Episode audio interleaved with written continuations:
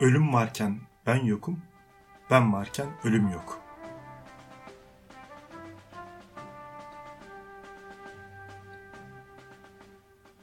Merhaba, Filozofun Yoluna hoş geldiniz. Ben İlker. Ben Bilal. E, Filozofun Yolunda bu bölümümüzle Helenistik döneme geçiş yapıyoruz.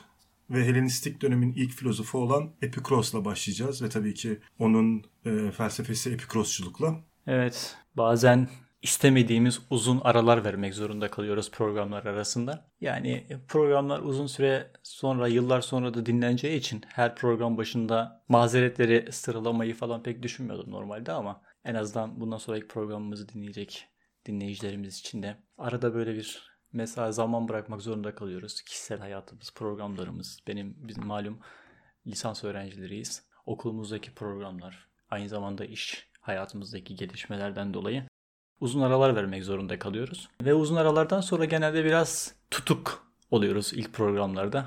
Mesela şimdi bir 4 ay gibi bir ara verdik. Ee, yanlış hatırlamıyorsam. 4 ay oldu mu? Oldu evet. Yani Ocak ayında yayınlamıştık herhalde. Ocak ayında yayınlamıştık. Gerçi doğru. Ocak evet. ayının başında yayınlamıştık yanlış hatırlamıyorsam ben de. Evet. Ya zaten genelde benim yüzümden bu uzun ayrılık gerçekleşti çünkü benim bir tanış taşınma sürecim vardı. Gel geldim yerleştim falan derken yeni yeni yaşadığım yere bayağı bir zaman geçmiş oldu aradan. Evet sonra da vizeler vesaire derken biraz zaman aldı. En son Aristoteles'i bitirdik. Aristoteles'i özellikle çok ayrıntılı yapma ihtiyacı duymuştum. Aristoteles ve Platon'u. Bunu daha önce anlatmıştık biz. Çünkü bundan sonraki felsefeleri siz de beraber bizimle tanık olacağınız üzere bilhassa Orta Çağ felsefesi Aristoteles ve Platon felsefelerinin yeniden yeniden ele alınmaları, yeniden yeniden yorumlanmaları. O yüzden hani Aristoteles'i dinledik ama pek bir şey anlamadık ya da eksiklerimiz var diyen dinleyicilerimizin o özellikle Aristoteles ve Platon'u iyi dinlemeleri, iyi anlamalarını tavsiye ediyorum. Tekrar dinleyebilirsiniz, ek okumalar yapabilirsiniz. Çünkü yetkin bir felsefe eğitimi yani ayrıntılı felsefe eğitimi almak istiyorsanız bunları bilmeniz gerekecek. Ee, daha önce de vermişimdir herhalde bu örneği. Yani Nietzsche'ye bile geldiğimiz zaman 19. yüzyılda Platon'a ve Sokrates'e eleştiriler yapacağını görürüz. Şeye geldiğimiz zaman mesela 20. yüzyılda pragmatistlere geldiğimiz zaman 19. yüzyıl 29. 20. yüzyıl pragmatistlerine geldiğimiz zaman stoacılarla, epikürosçularla ortaklıklarını görmeye göreceğiz. Haliyle bunları şimdi iyi anlarsanız daha sonraki dönem felsefelerinde anlamakta güçlük çekmezseniz daha da iyi anlarsınız. Ya mesela daha sonra görürüz tabii de stoacılarda evrensel dönüş yanlış hatırlamıyorsam evrensel dönüş fikri vardı. Aynı şeyi mesela Nietzsche'de de göreceğiz. Ve buna benzer birbirlerine çok ilham olmuş. Zaten birbirlerine aynı kaynağı kullanan, aynı geleneğin ürünü şeyler felsefe. O yüzden ilk çağ felsefesini ayrıntılı bilmek, anlamış olmak önemli. Orta çağda mesela bu kadar çok durmayacağız üzerinde. Keza Helenistik dönem üzerinde de çok durmayacağız. Mümkün olunca kısaltmaya çalıştım programları. Aristoteles veya Platon kadar ayrıntılı durmayacağız. Bu programda bir Helenistik döneme giriş yapmayı planlıyoruz. Ondan sonra Epikuros'a başlayacağız. Mümkün olunca ilerleyeceğiz. Eğer bitiremezsek Epikuros için ikinci bir program yapacağız. Daha sonra Stoacılar ve Septikler. İmkan el verirse birer program. Ama bizim bu programlarda kullandığımız ana kaynak olan Ahmet Arslan'ın İlk Çağ Felsefe Tarihi serisi 4. cilde çok ayrıntılı bir şekilde yer vermiş. Bu okulların üçüne de. Not çıkarmak epey vaktimi aldı. Epikuros ve Helenistik dönem için 15 sayfadan fazla not aldım mesela. Şu anda da önümüzde bir hayli not var bu programı yapmak için. Keza stoacılar için de benzer bir çalışma yaptım ve sadece bu kaynakla yetinmeyip aynı zamanda Macit Gökberk'in Felsefe Tarihi kitabı, Alfred Weber'in Felsefe Tarihi kitabı, Diyojen Laertius'un ünlü filozofların hayatları kitabı yine bizim bu programda kullandığımız kaynaklar oldu. Notları paylaşıyoruz web sitesinden filozofunyolu.com'dan ama notları her bir cümleye teker teker referans verecek kadar makale özeninde bir not düzenleme çalışması yapamıyorum maalesef. Bu kadar bu kadar ayrıntılı bir çalışma ya da daha önce Twitter sayfamızda da bir anket yapmıştım. Notları nasıl paylaşalım diye. Makalemi mevcut notlar şeklinde. Mevcut not tercih edenler daha fazlaydı veya kararı bize bırakanlar daha fazla sayıdaydı. Makale olarak da paylaşmak istiyorum ben notları ama bunlar gerçekten çok uzun çalışmalar istiyor. Zaten her bir program için sadece not çıkarma, içerik hakkında en son karar verme, daha sonra düzenlemeleri yapma bir 10 10 saatimizi alıyor her bir program için. Bunlar süreci daha da uzatacak hem bizim verimliliğimizi azaltacak diye pek yanaşmamaya çalışıyorum. İlerleyen dönemlerde en azından felsefe tarihi konusunda artık belli bir noktaya geldikten sonra sistematik felsefe dallarını işlediğimiz bölümlerde belki buna benzer bir çalışma yaparız diye umuyorum. Programla ilgili duyurularımızı genelde Twitter sayfasından yapıyorum ben. Filozofun Yolu kullanıcı adımız. Programlarımızı Apple ve Google Podcast sayfalarından, Spotify'dan da yayın yapmaya başladık. Onun dışında YouTube sayfamız da var. Sadece ses dosyası paylaşıyoruz. İlerleyen dönemlerde videolar olur mu? Emin değilim. Program içeriğimiz yoğun olduğu için genelde bazı canlı yayın talepleri oluyor dinleyicilerimizden. Biz hem e, canlı yayınlarda dinleyicilerin muhtemelen geniş çerçevede olacağı soruları cevaplamakta elbette bir şeyler söyleyebiliriz ama gerekli yetkinlikte olmayabiliriz diye canlı yayın yapmak bir de organize olmak zor. Bir de çok geniş bir dinleyici kitlemiz yok. O yüzden canlı yayınları yapmıyoruz. Bizi bu farklı ortamlardan takip edebilirsiniz, tavsiye edebilirsiniz. Diyelim bu mazeretleri saydığımız uzun girizgahtan sonra ve Helenistik dönemden bahsedelim. Helenistik dönem diğer bütün tarihi dönemlere ayıran çalışmalar gibi net bir şey söylemek, net bir tarih vermek elbette pek mümkün değildir. Yani aydınlanma çağı hangi tarihler arasında olmuştur? Orta Çağ hangi tarihler arasında olmuştur diye sorduğunuz zaman da tarihçiler arasında farklı görüşlere elbette rastlarsınız yani. Helenistik çağda da benzer şey söz konusudur. Ama genel kanı İsa'dan önce 330 ile İsa'dan sonra 30 yılları arasındaki döneme denk geliyor. Bu da Büyük İskender'in ölümüyle Aktium Savaşı'na kadar olan dönemi kapsıyor. Bundan sonra da İsa'dan sonra 5. yüzyıla kadar sürecek döneme de Roma dönemi diyeceğiz. Biz Helenistik dönemi de en azından kültürel açıdan dört ayrı bölüme ayırarak inceliyoruz. Bunların bir tanesi Aristoteles'le olgunluğa erişen klasik Yunan felsefesinin dar anlamda Aristoteles'le beraber sona ermesi. İskender'in Asya seferleri sonrasında başlayan Yunan kültürünün doğuya yayılması sonucu ortaya çıkan kozmopolit ve seküler Helenistik dönem ikinci ayağını oluşturuyor. Bu dönemde Yunan kültürü kendi içine kapalı olmaktan çıkmış ve e, savaşlar sonucunda kurulan yeni imparatorluğun halkları bu kültür akımına uğramıştı. Hatırlarsanız ilk çağ felsefesi Helen döneminden bahsederken de yine Yunan kültürünün daha doğrusu Yunan kolonilerinin bütün Akdeniz ve Karadeniz'e yayıldığından bahsetmiştik. Mesela Sinop'ta bu kolonilerden biri vardı. Ama o dönemde Yunanlar kendi içine kapalıydı. Bir kültürel etkileşim söz konusu değildi. Sadece ticaret yapıyorlardı. Geniş halk kesimlerinden bahsediyorum bu arada yani. Ama Helenistik dönemle beraber artık bu halklar da etkileşim içine girmeye başlamışlar. Bununla beraber üçüncü bir kültürel döneme giriliyor. Bu seküler kültüre bir tepki olarak ortaya çıkan Yunan e, pagan dininin Doğu dinlerinin etkisiyle dini problemleri felsefi bir dil içinde yorumlamaya başlaması söz konusu oluyor. E haliyle sadece etkilemekle kalmıyorlar. Aynı zamanda etkileniyorlar. Ve Yunan dini, daha doğrusu dinler artık felsefi problemler halinde ele alınmaya başlanıyor.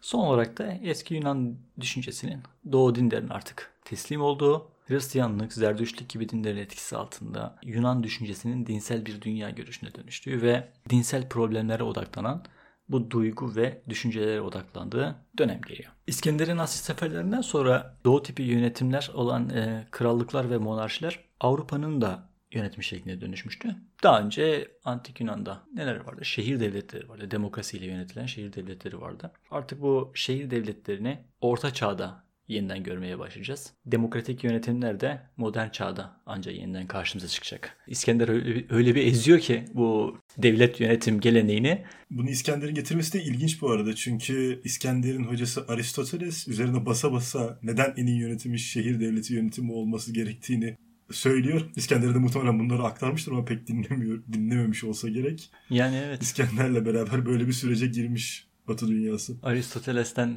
eğitim alıp dünyayı fethetmeye kalkışmak yani motivasyonunu anlamak gerçekten zor. Üzerinde çok uğraşmadığın yani sığ bir düşünceyle bunu anlamak zor gerçekten. Bu İskender'in fethihleriyle beraber Doğu ve Batı birleşiyor ve bununla beraber de ticari ilişkilere engel olan sınırlar artık ortadan kalkmış. Bölge tek bir ekonomik havza halini almıştı. Ele geçirilen yerlerde kurulan şehirler mesela İskenderiye önemli bilim ve kültür merkezleri haline gelmişti. Bu ele geçirilen ve yeni kurulan şehirler de kültürel faaliyetlerden genelde bölgenin yönetici ve aydın kesimi etkilenmiş ama. Geniş halk tabakaları ise normal hayat tarzlarına devam etmişler. Doğu'nun gelenekleri, monarşik yönetim tarzı ve dinleri ilk örneğini bizzat İskender'in kendisinde gördüğümüz üzere Yunanlıları etkilemiş ve yöneticiler tıpkı doğulu yöneticiler gibi kendilerini doğu tarzında tanrılar olarak görmeye başlıyorlar. Kralların tanrısal ayrıcalıkları modern Avrupa felsefesine gelene kadar dönem boyunca etkisini sürdürecektir. Doğu dinlerinden Hristiyanlık bu kültürel etkilenmenin en önemli örneklerinden birini oluşturuyor. Öyle bilinilmiş ki bütün Avrupa Hristiyan değil mi? Binlerce yıl boyunca. İşte Doğu nihayetinde Hristiyanlık da bir e, Orta Doğu dini. Batı'nın bu doğudan etkilenmesi yanında elbette doğuda batıdan etkilendi. Doğunun devlet, kültür ve medeniyet dili Yunanca oldu. İslam sonrası Arap akınları ile ele geçirilen yerlerde bile uzun süre resmi kayıtlar Yunanca tutulmaya devam etti. Atina'daki felsefe okulları varlıklarını sürdürse de Helenistik dönemde doğuda kurulan okullarda Yunan felsefesi icra edilmeye devam etti. Daha Helenistik dönemin önemli felsefe karakterleri doğu kökenli bile olmaya başlamıştır. Mesela Stoacı okulun kurucusu Kıbrıslı Zenon, Septik okulun önemli temsilcilerinden Karneadas Mısırlıdır. Biraz da şey yapalım. Üç okulu da kapsayan genel bir felsefe değerlendirmesi yapalım istersen İlker. Nihayetinde bizim derdimiz burada tarih bilgisi vermek değil. Ama bu bilgiler o dönemin felsefesini anlamakta bize yardımcı olacağı için bu bilgileri verdik. Hatırlayacağımız gibi Yunan felsefesi teorik bir ilginin eseri olarak ortaya çıkmıştı. Platon ve Aristoteles'te de bu ilgi pratikte kendine imkan bulmuş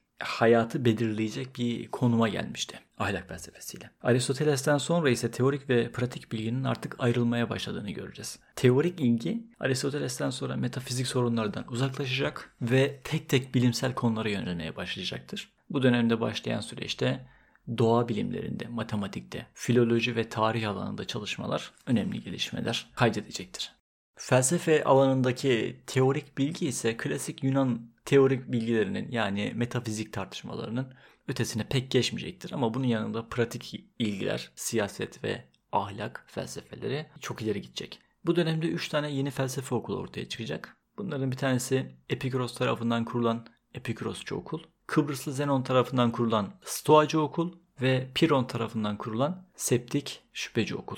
Peki bu sırada akademi ve lise ne durumdadır? Platon'un akademisi zamanla septikliğin merkezi haline gelecek ve Aristoteles'in lisesi ise faaliyetlerini olduğu gibi sürdürecek ama ortaya çıkan yeni okulların yanında pek esamisi okunmayacaktır bu iki okulun. Farkları nedir peki bu okulların Platon ve Aristoteles felsefesinden kıyasla veya da felsefe, o felsefeden ayrılan ana özellikleri nelerdir? Neden bu okulların kurulmasına ihtiyaç duyulmuştur? Şimdi Yunan felsefesi doğa filozofları bölümlerinde incelediğimiz gibi doğa felsefesiyle başlamıştı. Onların karşısına dikilen sofistler ise bakışları doğadan insana döndürmüştü. Onlarla pek uyuşmayan Sokrates dahi bu görüşlerden etkilenmiş, kurduğu kavram felsefesiyle ilk ahlak filozofu olmuş ve düşüncelerini insan üzerine yoğunlaştırmıştı. İki asırlık bu felsefe geleneği ve çatışmasının ilk kamil ürünlerini de dikkatlerini hem doğaya hem de insana çeviren iki büyük felsefe geleneği kuran Platon ve Aristoteles ortaya çıkarmıştı. Artık insanın bireysel yanı kadar toplumsal yanı, teorik yanı kadar pratik yanı da ele alınmaya başlanmış ve Yunan felsefesinin zirvesine ulaşmıştı. Kurulan yeni okullarda ise Platon ve Aristotelesçi teorik felsefeye karşı çıkılmış. Felsefenin esas işlevinin insanın pratikle ilgili sorunlarının ele alınması gerektiği görüşü olmuştur. Zaten sofistlerde de hatırlayacağımız gibi önemli olan insandı. Yurttaş olarak insandı. Yani dünyanın veya kozmosun sudan mı, ateşten mi, havadan mı ya da bunların karışımından mı olup olmadığı bizim hayatımızı çok fazla ilgilendirmiyordu. Önemli olan bizim neleri bildiğimiz, neleri bilebileceğimiz ve hayatımızı nasıl yaşamamız gerektiğiydi. E, Sokrates de zaten doğa felsefesiyle pek ilgilenmemişti. İnsanların erdemlerini ön plana çıkarmıştı. Ve onun öğrencisi Platon da politikacıların olduğu bir ailede gelmesiyle beraber normalde hedefi politika olmasına rağmen politikayı tamamıyla değiştirecek felsefi görüşleri öne sürme gibi bir yol izlemişti ve felsefenin hem doğa hem de insan ve toplumu ilgilendiren bir konu haline dönüşmesini sağlamıştı kurduğu felsefeyle. Metafiziğiyle, idealarıyla insanın içinde olduğu doğayı ve insanı da toplumun içerisinde anlamaya yönelik bir felsefe üretmişti. Aristoteles de farklı görüşleri olmasına rağmen yani bazı konularda hocasıyla hocası Platon'la uzlaşmamasına rağmen aynı şeyleri yapmıştı. Kurulan yeni okullarda artık metafizik tamamen ilgisiz, üzerinde pek düşünülmeyen bir konu haline geliyor. Bu okulların elbette metafizik görüşleri var. Bunları da ayrıntılı olarak işleyeceğiz tabii ama önemli olan insan ve insanı ele almamız için de O dönemdeki tek yöntem ahlak felsefesi ve bir anlamda siyaset felsefesi. Çünkü mesela Aristoteles o ikisinin aynı şey olduğunu görmüştük. Felsefenin esas işlevi de insanın pratikle ilgili sorunlarının ele alınması olacaktır. Platon ve Aristoteles felsefesine itiraz etmelerinin bir diğer sebebi de Platon ve Aristoteles'in insanı toplum içinde ele almasıydı ve birey olarak hiç dikkate almamış olmasıydı hatırlarsan İlker. Devlet kitabında ahlakla ilgili söyleleri vardı. Başka kitap, başka diyaloglarında da elbette Platon'un ahlakla ilgili söyleleri var ama özellikle Aristoteles ahlak felsefesiyle siyaset, devlet felsefesini bir ve aynı şey olarak görmüştü. Ama bu yeni e, okullar, Helenistik dönemdeki okullar artık bireyi birey olarak ele almak gerektiğinden bahsetmeye başlayacaklar. Bu da son derece bir modern tepki aslında yani. Evet bu farklılık dikkat çekiyor hakikaten. İnsan birey olarak ele alınmalı şeklindeki yaklaşım. Peki felsefe yapma ve sınıflandırma pratiklerinde bir farklılık söz konusu mu? Evet. Bu yeni okullarda felsefe, mantık, doğa felsefesi ve etik olarak üç gruba ayrılacaktır. Ve ahlak felsefesinin bir değer ve anlam ifade ettiği belirtilecektir. Felsefenin ana amacı insana nasıl yaşaması gerektiği, mutlu olması gerektiği konusunda kılavuzluk etmek olacak. Bunun içinde yani mutlu olabilmemiz için de içinde yaşadığımız dünya yani doğa, doğanın bilgisine ihtiyacımız olacak ve doğa hakkında yapacağımız araştırmada da bilgi kuramı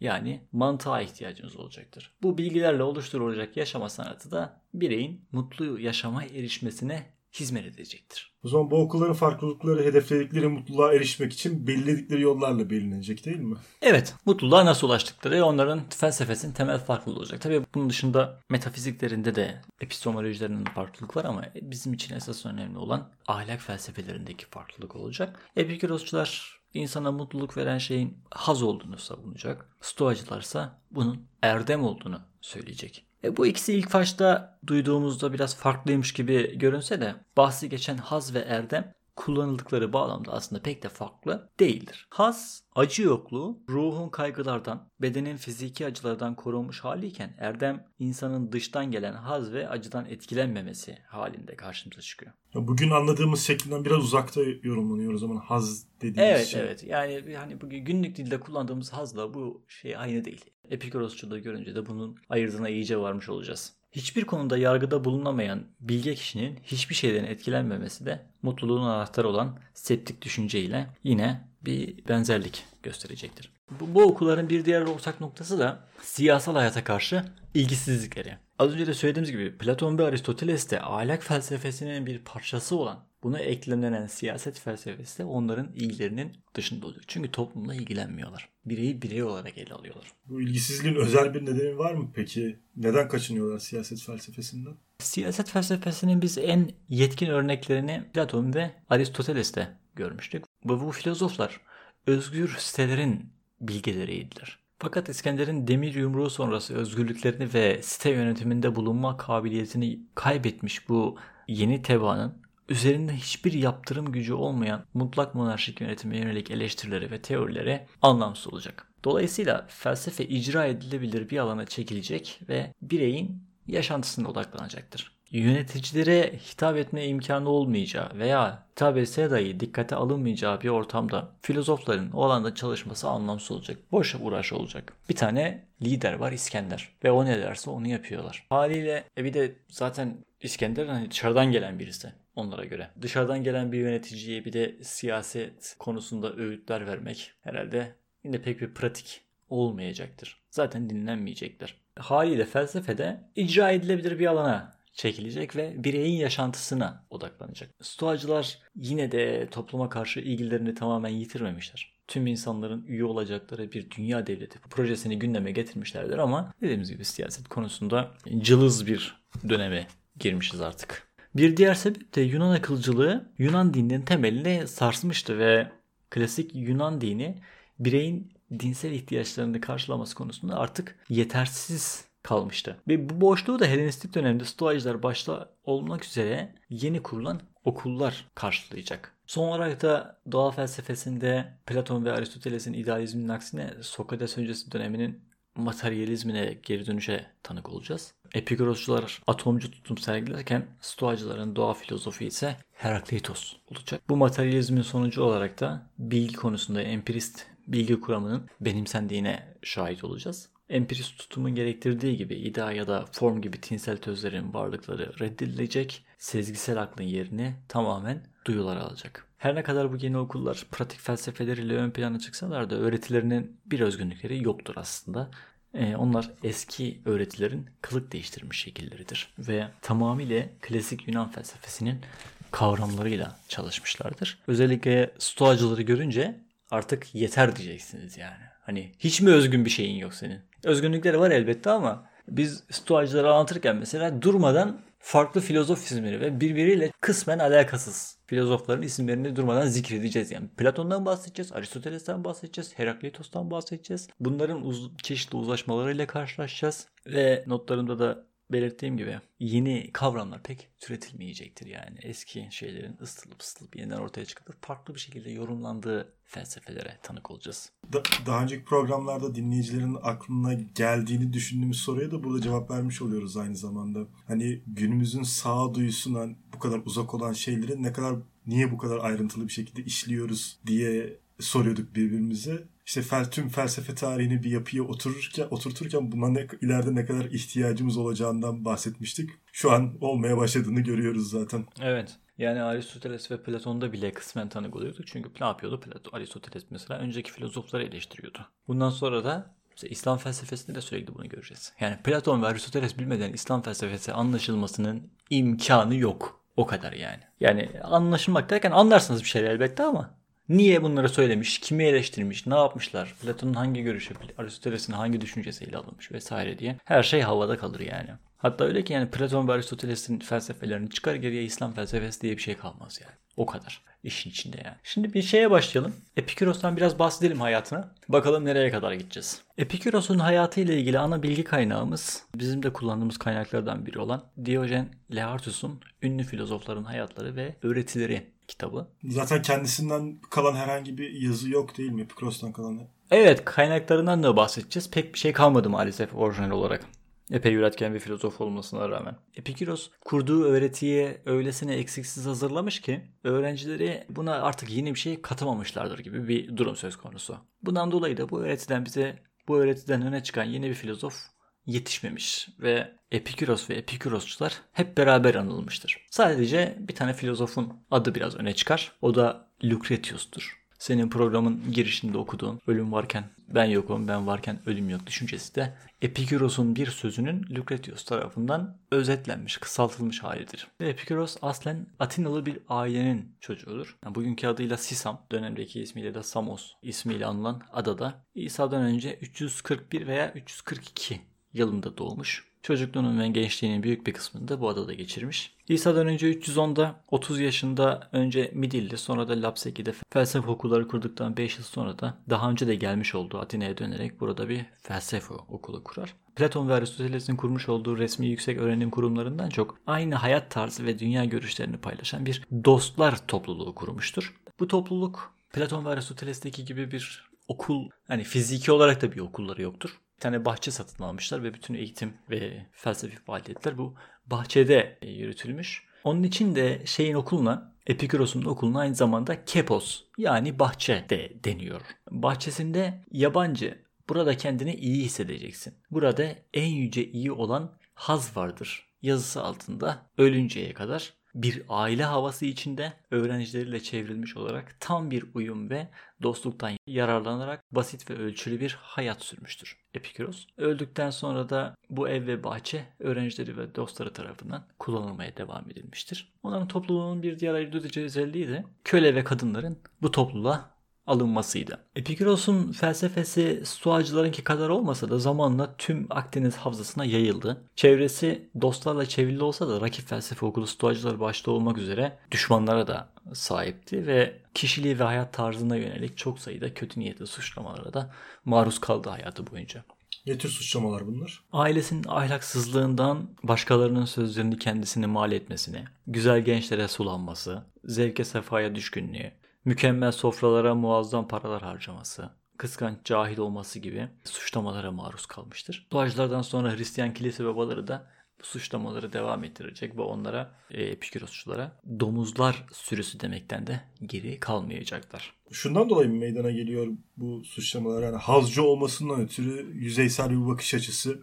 Onun zevke ve sefaya düşkün olduğunu söylemekle suçlar. Yani yani muhtemelen çünkü mesela bugün pragmatistler için mesela direkt yararcı denir. Biraz yarar olarak hemen yarara odaklandığıyla yararcı çıkarcı bir felsefe olarak tanımlaması e, bilmeyen biri için hemen çok kolaydır ama asla öyle bir öğretisi yoktur pragmatizmin. Keza Epikurosçularda da haz evet ön plandadır ama onun felsefesindeki haz kavramına baktığımız zaman bedensel hazları savunmayan birisi olduğunu görebiliyoruz. Onun bahsettiği zevkler, hazlar doğal ve zorunlu ihtiyaçların tatmininden ibaret olup kinik arittiposun aksine taşkın bedeni zevkleri kapsamaz.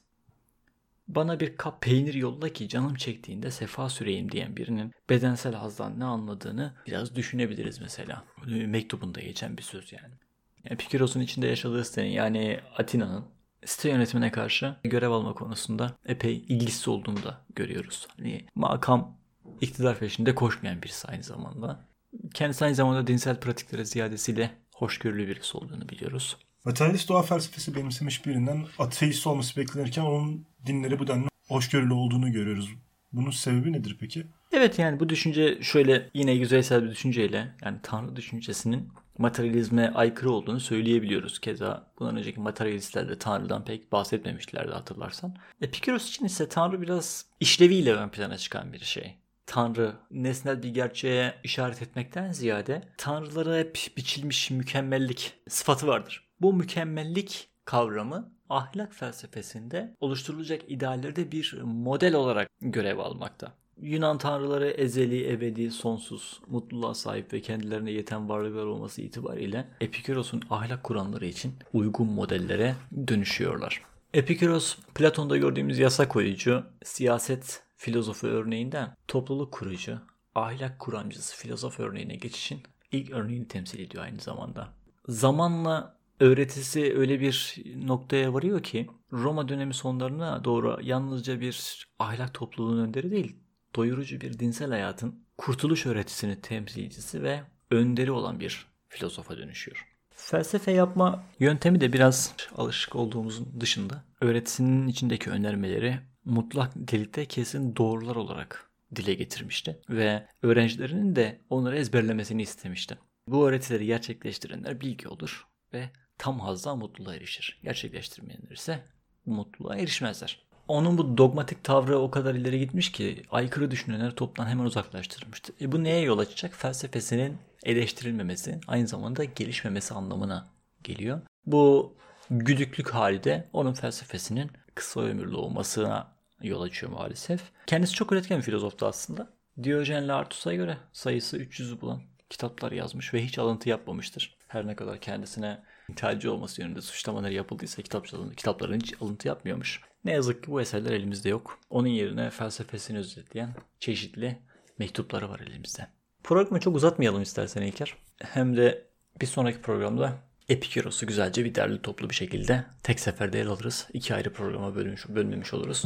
Çünkü bu programda normalde biraz daha Epikuros'tan bahsedip ikinci programda Epikuros'u devam ettirmeyi düşünüyordum ama o kadar bölmeyelim. Tek seferde Epikuros'u yapmış bitirmiş oluruz. Yani, Helenistik... yani şöyle olmuş olacak. Ee, bir, birinci bölüm Helenistik dönem felsefesiyle Epikuros'un hayatı. ikinci bölümde Epikuros'un felsefesi olacak. Evet. Değil mi? Evet evet aynen böyle. Helenistik dönem üzerine çok durduk ve uzun bir girizgah yapmak durumunda kaldık. Programımızla ilgili genel bilgileri vermek için maalesef. O gevezeliğimiz affola diyelim. Bir sonraki programda görüşmek üzere. Esen kalın. Hoşçakalın.